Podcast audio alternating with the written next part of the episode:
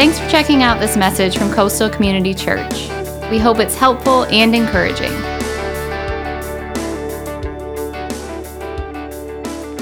Good morning, everybody. Welcome, welcome. It is good to be back. I am Pastor Chris. Uh, not that I've actually been gone anywhere, um, I've just had a little bit of a preaching break, so to speak. Uh, but it's good to know that we are blessed uh, here at Coastal with uh, great, great communicators. And as always, uh, all of our pastors did a great job uh, preaching this summer. Now, originally, I need to let you know that the preaching break that I was taking was kind of strategic, as we actually thought we would be possibly opening opening up the new facility uh, this week. And as you can imagine, uh, things get really, really crazy uh, at the end of a project uh, before the big grand opening. So I want to let everybody know uh, some information here. Right now, uh, it is looking more and more probable, not just possible, but probable uh, that we will be opening up the new facility uh, at the very beginning of October, probably October the 3rd. So, um,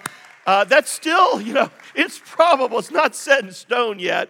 Uh, but again, just trust me. Um, as soon as we know, uh, you will know. And uh, man, we're going to have a huge party, celebrate, food, music. We'll probably have a, a kind of an open house uh, maybe that Friday beforehand. But again, we will let you know. So there are a lot of exciting things uh, on the horizon uh, here at Coastal. Not only are we going to be opening up, you know, this new facility soon, uh, but next week uh, I'm really excited about this. We're kicking off a brand new series. Uh, it's a nine-week series on the fruit of the Spirit, and I'm very, very excited about that. I think if there's ever a time where this is needed, it's needed needed now. Follow along as I read Galatians chapter 5, beginning in verse 22. It says this But the Holy Spirit produces this kind of fruit in our lives. Now, stop right there just for a moment. In other words, these are the qualities that are produced in the life of a follower of Jesus, okay? So, what are these qualities? Well, read them out loud with me, okay? So let's uh, impress all of our guests with your grand reading ability. Here we go love, joy, come on now, peace, patience, kindness, goodness, faithfulness, gentleness, and self control. Now, earlier in the letter of Galatians, uh, the Apostle Paul uses this little interesting phrase. He says, until Christ is fully developed in your life. And the word develop there, it's actually a term that goes along with the birth of a child. And, and some translations use the word formed in your life. So what he's saying, hey, by the way, little quick announcement, a little aside.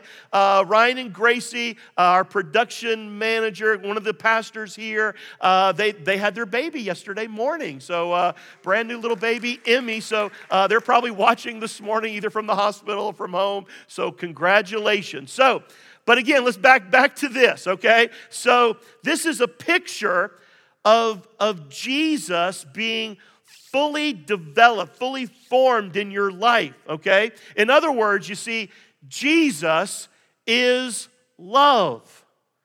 Jesus is joy. Jesus is peace. Jesus is patience, he's kindness, he's goodness, he's faithfulness, gentleness, and self control. And so each week of the series, we're going to look at each one of those qualities, and then we're going to talk about what does it look like to have that characteristic fully formed in your life. And not only that, we're also going to provide a daily devotional that follows, follows along each week of the series, each message.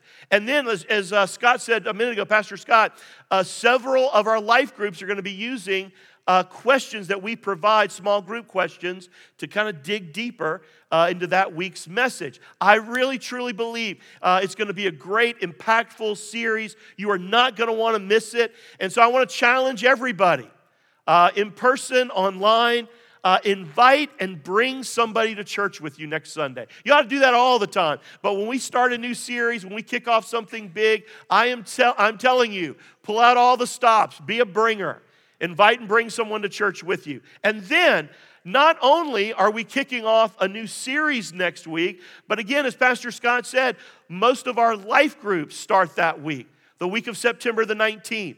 Now, Again, so many exciting things on the horizon here at Coastal.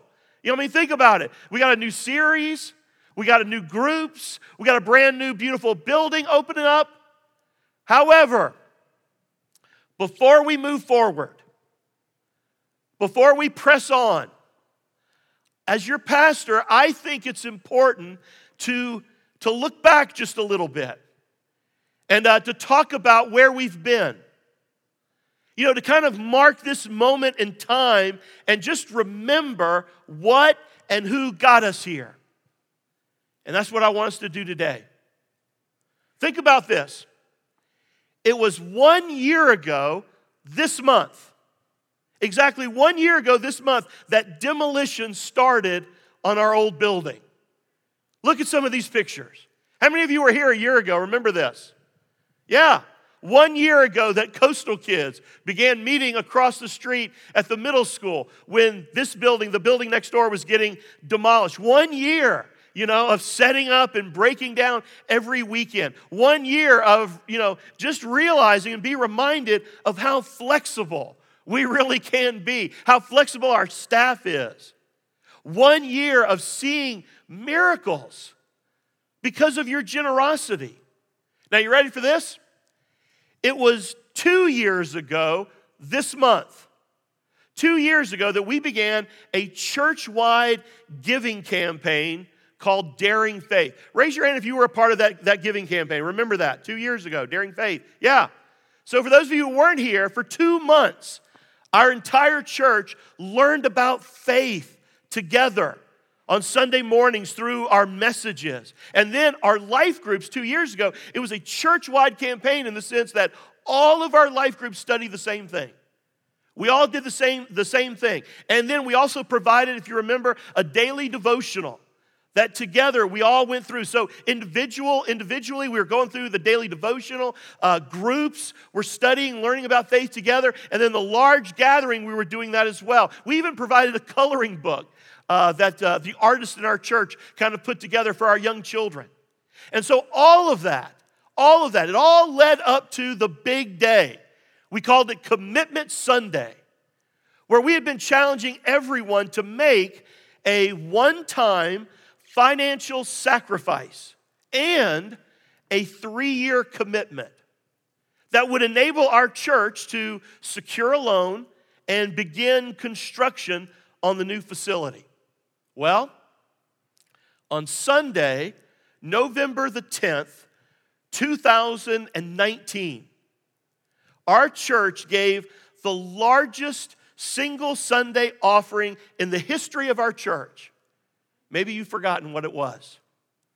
$202,635.80.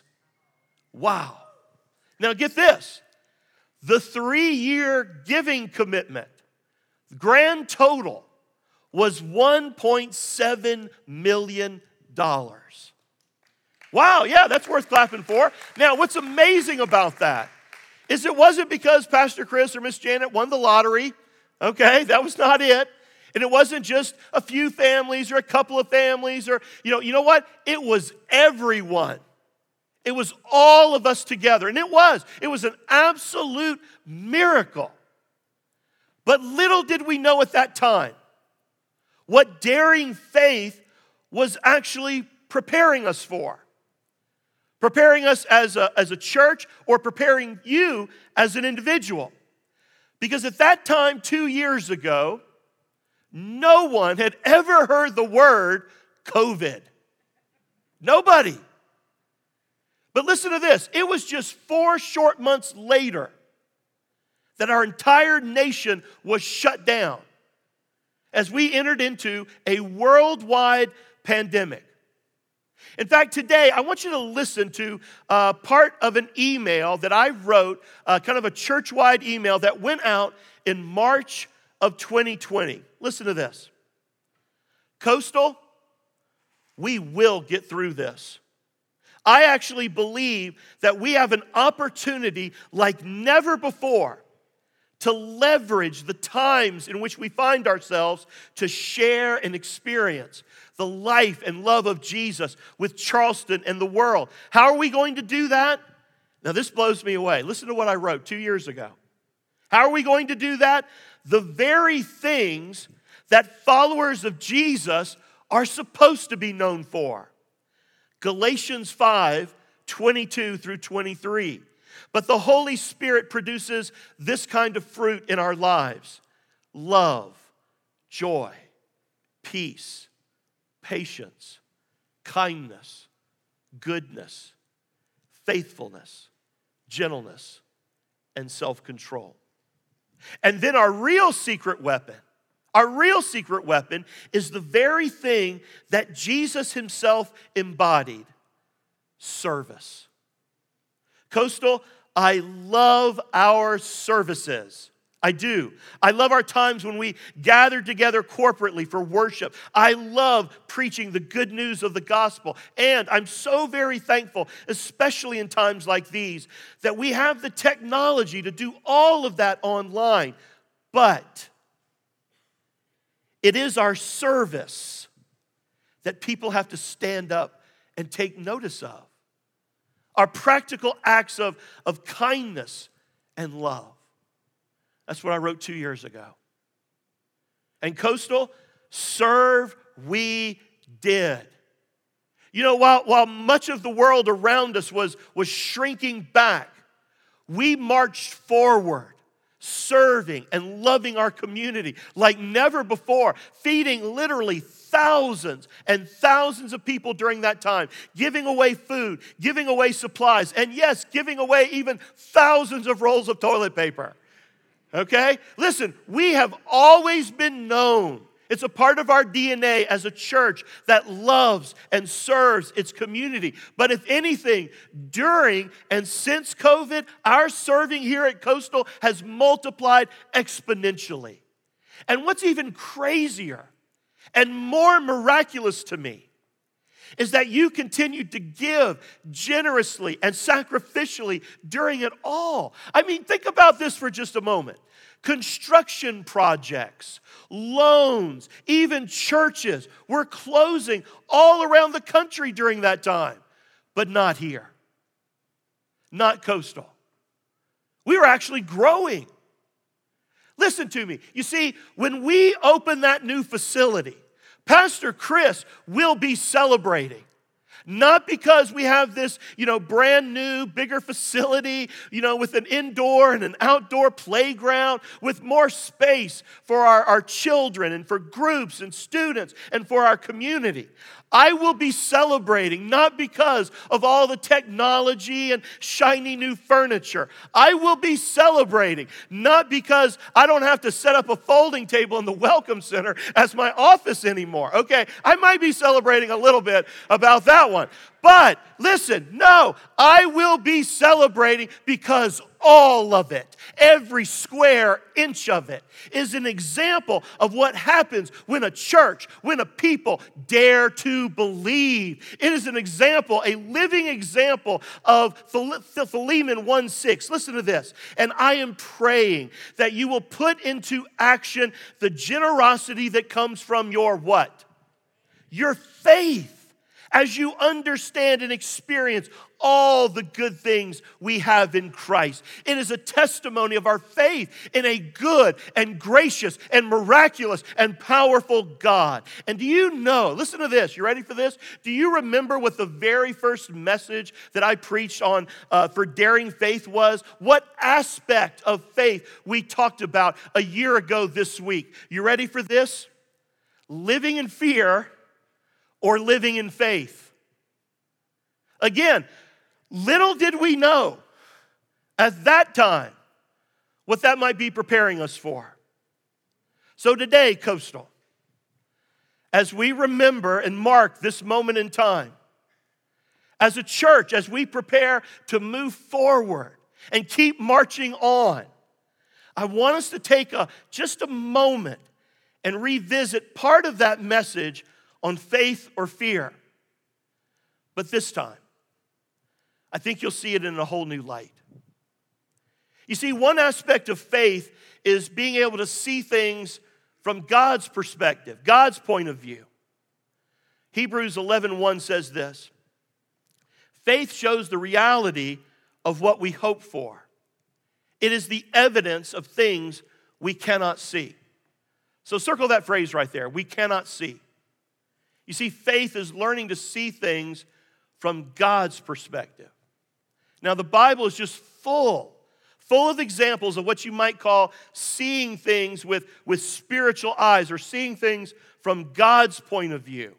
And one such example that we looked at two years ago, and I want us to talk about it again today, is from Numbers 13 and 14. So let me kind of set the context here for just a moment. Moses has led the nation of Israel to freedom okay? Remember, they crossed the Red Sea, and now they're getting ready to cross the Jordan River and go into the promised land. Been about two years now at this And this is the land, by the way, that had been promised to them for 400 years that they would have their own country, that they would be their own people, and that they would be free from slavery. So when they get up to the edge of this water, before they move forward, Moses basically says, Okay, everybody, listen up before we go in, I'm going to send 12 guys to go in first and kind of spy out the land.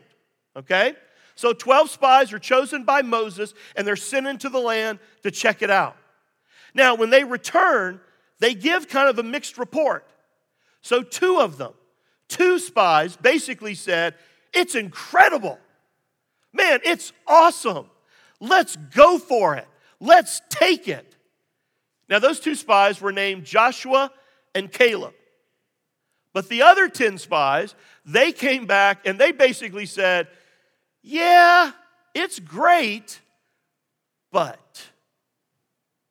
but. And then they have this long list of reasons as to why they can't go in. And they were looking at things through eyes of fear. Now, because they failed in that moment, to see with eyes of faith, that entire generation of people missed out on God's purposes for their life. God basically said, okay, if that's your choice, you failed the test. You can now wander around the wilderness for 40 years until you all die. Coastal, hear me loud and clear today. I do not want that to happen to our church. I don't want that to happen to you. I don't want us to be wandering around in the wilderness for 40 years with no purpose and then die because we simply fail to see things with eyes of faith. Now, so what happens when we see with eyes of fear? It's on your outline. We're going to go through these pretty quickly. Number one, we exaggerate our difficulties. We exaggerate the problem, we exaggerate our difficulties. Here's the crazy thing think about this God had just delivered them from Egypt. I mean, the most powerful nation in the world. And now they're worried about some local tribe. But that's what happens. When you look at your situation, your problems with eyes of fear, the problem, the pain, it gets bigger. Now, here's the negative report from the spies. Listen to this.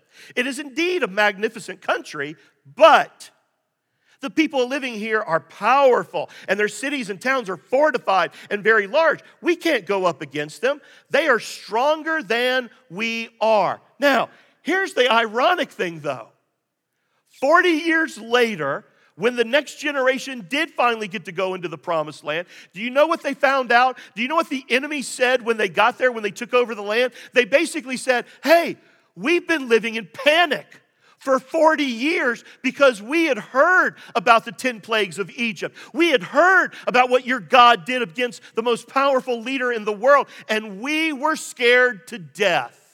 We were ready to surrender. You needlessly walked around in the desert for 40 years because we were scared of you. But that's what happens when you look with eyes of fear. You exaggerate the problem, you exaggerate the pain. Second thing we do when we see with eyes of fear, we underestimate ourselves, we underestimate our own abilities. Numbers 13 33. We seem like grasshoppers in our own eyes, and we look the same to them. Talk about low self esteem here. We're insects, we're a bunch of bugs, you know, compared to those guys. We can't do that. By the way, you ever think about this? How do they know how they look to the enemy? They didn't. They didn't. There's a word for this. It's called projection.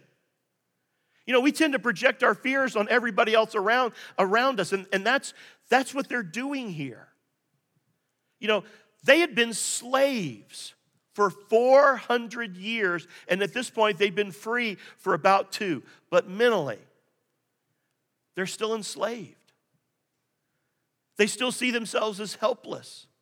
Now, they're no longer enslaved by a Pharaoh, but now it's as though they're enslaved to an idea a self concept, an image. Now, stop there for a moment. Many years ago, there were probably people in your life who said things about you and to you, and they weren't true, but you believed it. They might not even be in your life anymore today, they might even be dead but you're still believing their lies. You're still enslaved to their image of you. You had somebody in your life growing up who said, Man, you're never going to amount to anything.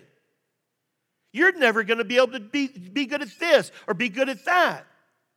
And they told you all these kinds of things and you believed it. Listen, here's what you might need to hear today you are not in Egypt anymore. That is a self imposed prison. You are seeing yourself with eyes of fear instead of looking at yourself from God's perspective and what He says about you and the truth of His word that you are His child. You are a child of the King. But we do that when we look with eyes of fear. We overestimate the problem, we underestimate our abilities, and number three, we typically end up complaining and criticizing. We complain and criticize. Numbers 14, 2. All the Israelites grumbled against Moses and Aaron, and the whole assembly said to them, If only we had died in Egypt or in this wilderness. Man, I was thinking about this. Thank the Lord they didn't have social media, Facebook or Instagram. Man, they would have taken Moses and Aaron to task. I mean, it would have been awful. You know, but that's what happens to people when they live in fear.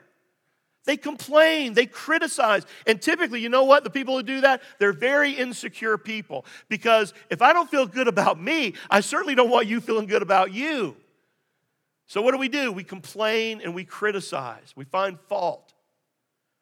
We exaggerate our difficulty, we underestimate our abilities, we complain and criticize. And number four, eventually we give up and blame God.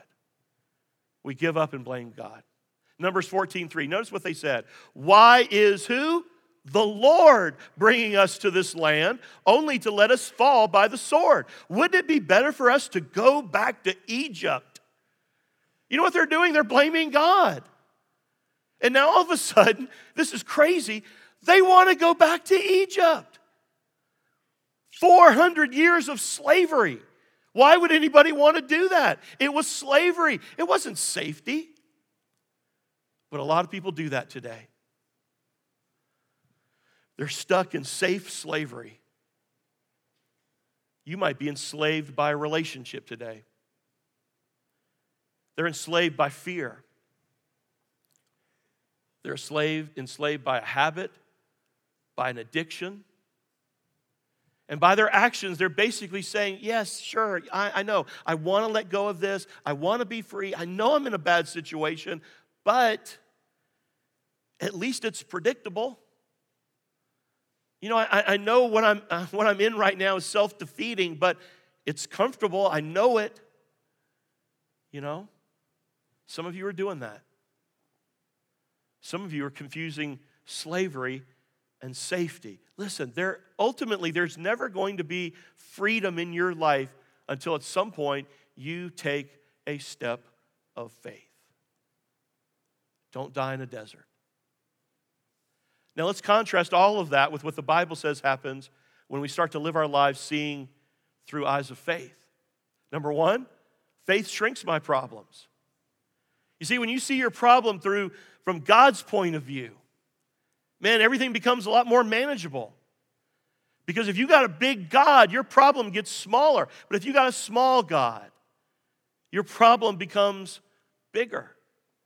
Luke 137, Jesus said, For nothing will be impossible with God. By the way, that's one of the benefits of gathering together like this for corporate worship. Because what are we here to do? We're here to magnify God. We're here to lift him up.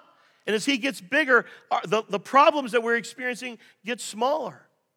Number two, faith opens the door for a miracle. It opens the door for a miracle. Listen, if you study the Bible, if you study history, you find that every single time that God moved and God did a miracle, is because somebody believed. And faith opens the door for that. Mark 11, 22 and 24, Jesus said, Have faith in God. I tell you the truth. You can say to this mountain, May you be lifted up and thrown into the sea, and it will happen. But you must really believe it will happen and have no doubt in your heart. I tell you, you can pray for anything, and if you believe that you've received it, it will be yours. Now, let's talk about that for a minute because it sounds a little, little strange, right? What's he talking about there? Well, every time you stretch your faith, Every time you stretch your faith, God does miracles. So, my question for you today is this What is the mountain in your life that needs to be moved? You know, what's the, what's the mountain in your life that you've been saying to yourself, man, it's never going to change? It's never going to get any better. I can never defeat this in my life. Listen, how do you know that? Maybe God wants to do a miracle in your life. Faith opens the door for miracles. Our God is in the mountain moving business. Now, again, don't misunderstand this passage. Don't misunderstand what I'm saying. I do not believe or subscribe to that, you know, health and wealth theology where God becomes a genie and you rub the lamp and you pray the prayer and you get whatever you want. That's not how it works. God's not your genie. But in Matthew 9 29, Jesus said, according to your faith, let it be done to you. God is saying, in a way, you get to choose. According to your faith, it'll be done. In other words, if you never expect God to do anything in your life, guess what? He won't. The problem is we expect the wrong things to motivate God and move God. Listen, God's not moved by our complaining, grumbling, or whining. None of that moves God. And yet, God is moved when we say, God, on my knees, I'm just trusting you here. I believe in your promises. I believe that you put your name on something, you promise something, I know you'll do it. Number three, faith turns God given dreams into reality. Faith turns God given dreams into reality. Nothing happens until somebody starts dreaming. I believe that. Listen, I want to challenge you today. Dream about your relationships. Dream about your marriage and what it can become. Dream about your family, your children. Dream about your career. Listen, dream with me about the future of this church. Listen, when we open that new facility, you know what we're gonna do? We're gonna fill it. We're going to add a third service over here. Then we're going to build another building out front, a dedicated worship space. This becomes the student center, the community center. Dream with me for just a moment because one day we're going to buy that old school across the street and it's going to become a dream center where we can continue to serve and love our community 24 7. Dream with me. Listen, the Bible is full of people who had God given dreams. Abraham dreamed of being the father of a great nation. Moses dreamed of setting the people free. Joseph dreamed of saving his nation and his own family. Daniel, David, all through the Bible they were dreamers. Ephesians 3:20. Now all glory to God who is able through his mighty power at work within us to accomplish infinitely more than we might think ask, or imagine. He says, God is able to do more than we could dare to ask. What are you afraid to ask God for? God is able to do more than you could ever dream of. Listen, I don't know about you, but I'm a pretty big dreamer. I am. I can think of some pretty big dreams. And God says, Chris, you think of the greatest thing you could ever dream of, the greatest thing that you think I could do in your life. And guess what? I'll top it.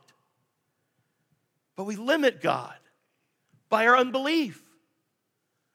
God is able to do far more than we would dare to ask or imagine. And then finally, number four, faith gives me the power to hold on. Faith gives me the power to hold on. Why is that one so important? Why was this one so important two years ago? Because faith doesn't always take you out of the problem. You know that, right? Faith takes us through the problem. Faith doesn't always take away the pain, but faith gives you the ability to handle the pain. Faith, I don't think it really necessarily takes you out of the storm or even calms the storm. Anytime you know what faith does? It calms you in the middle of the storm.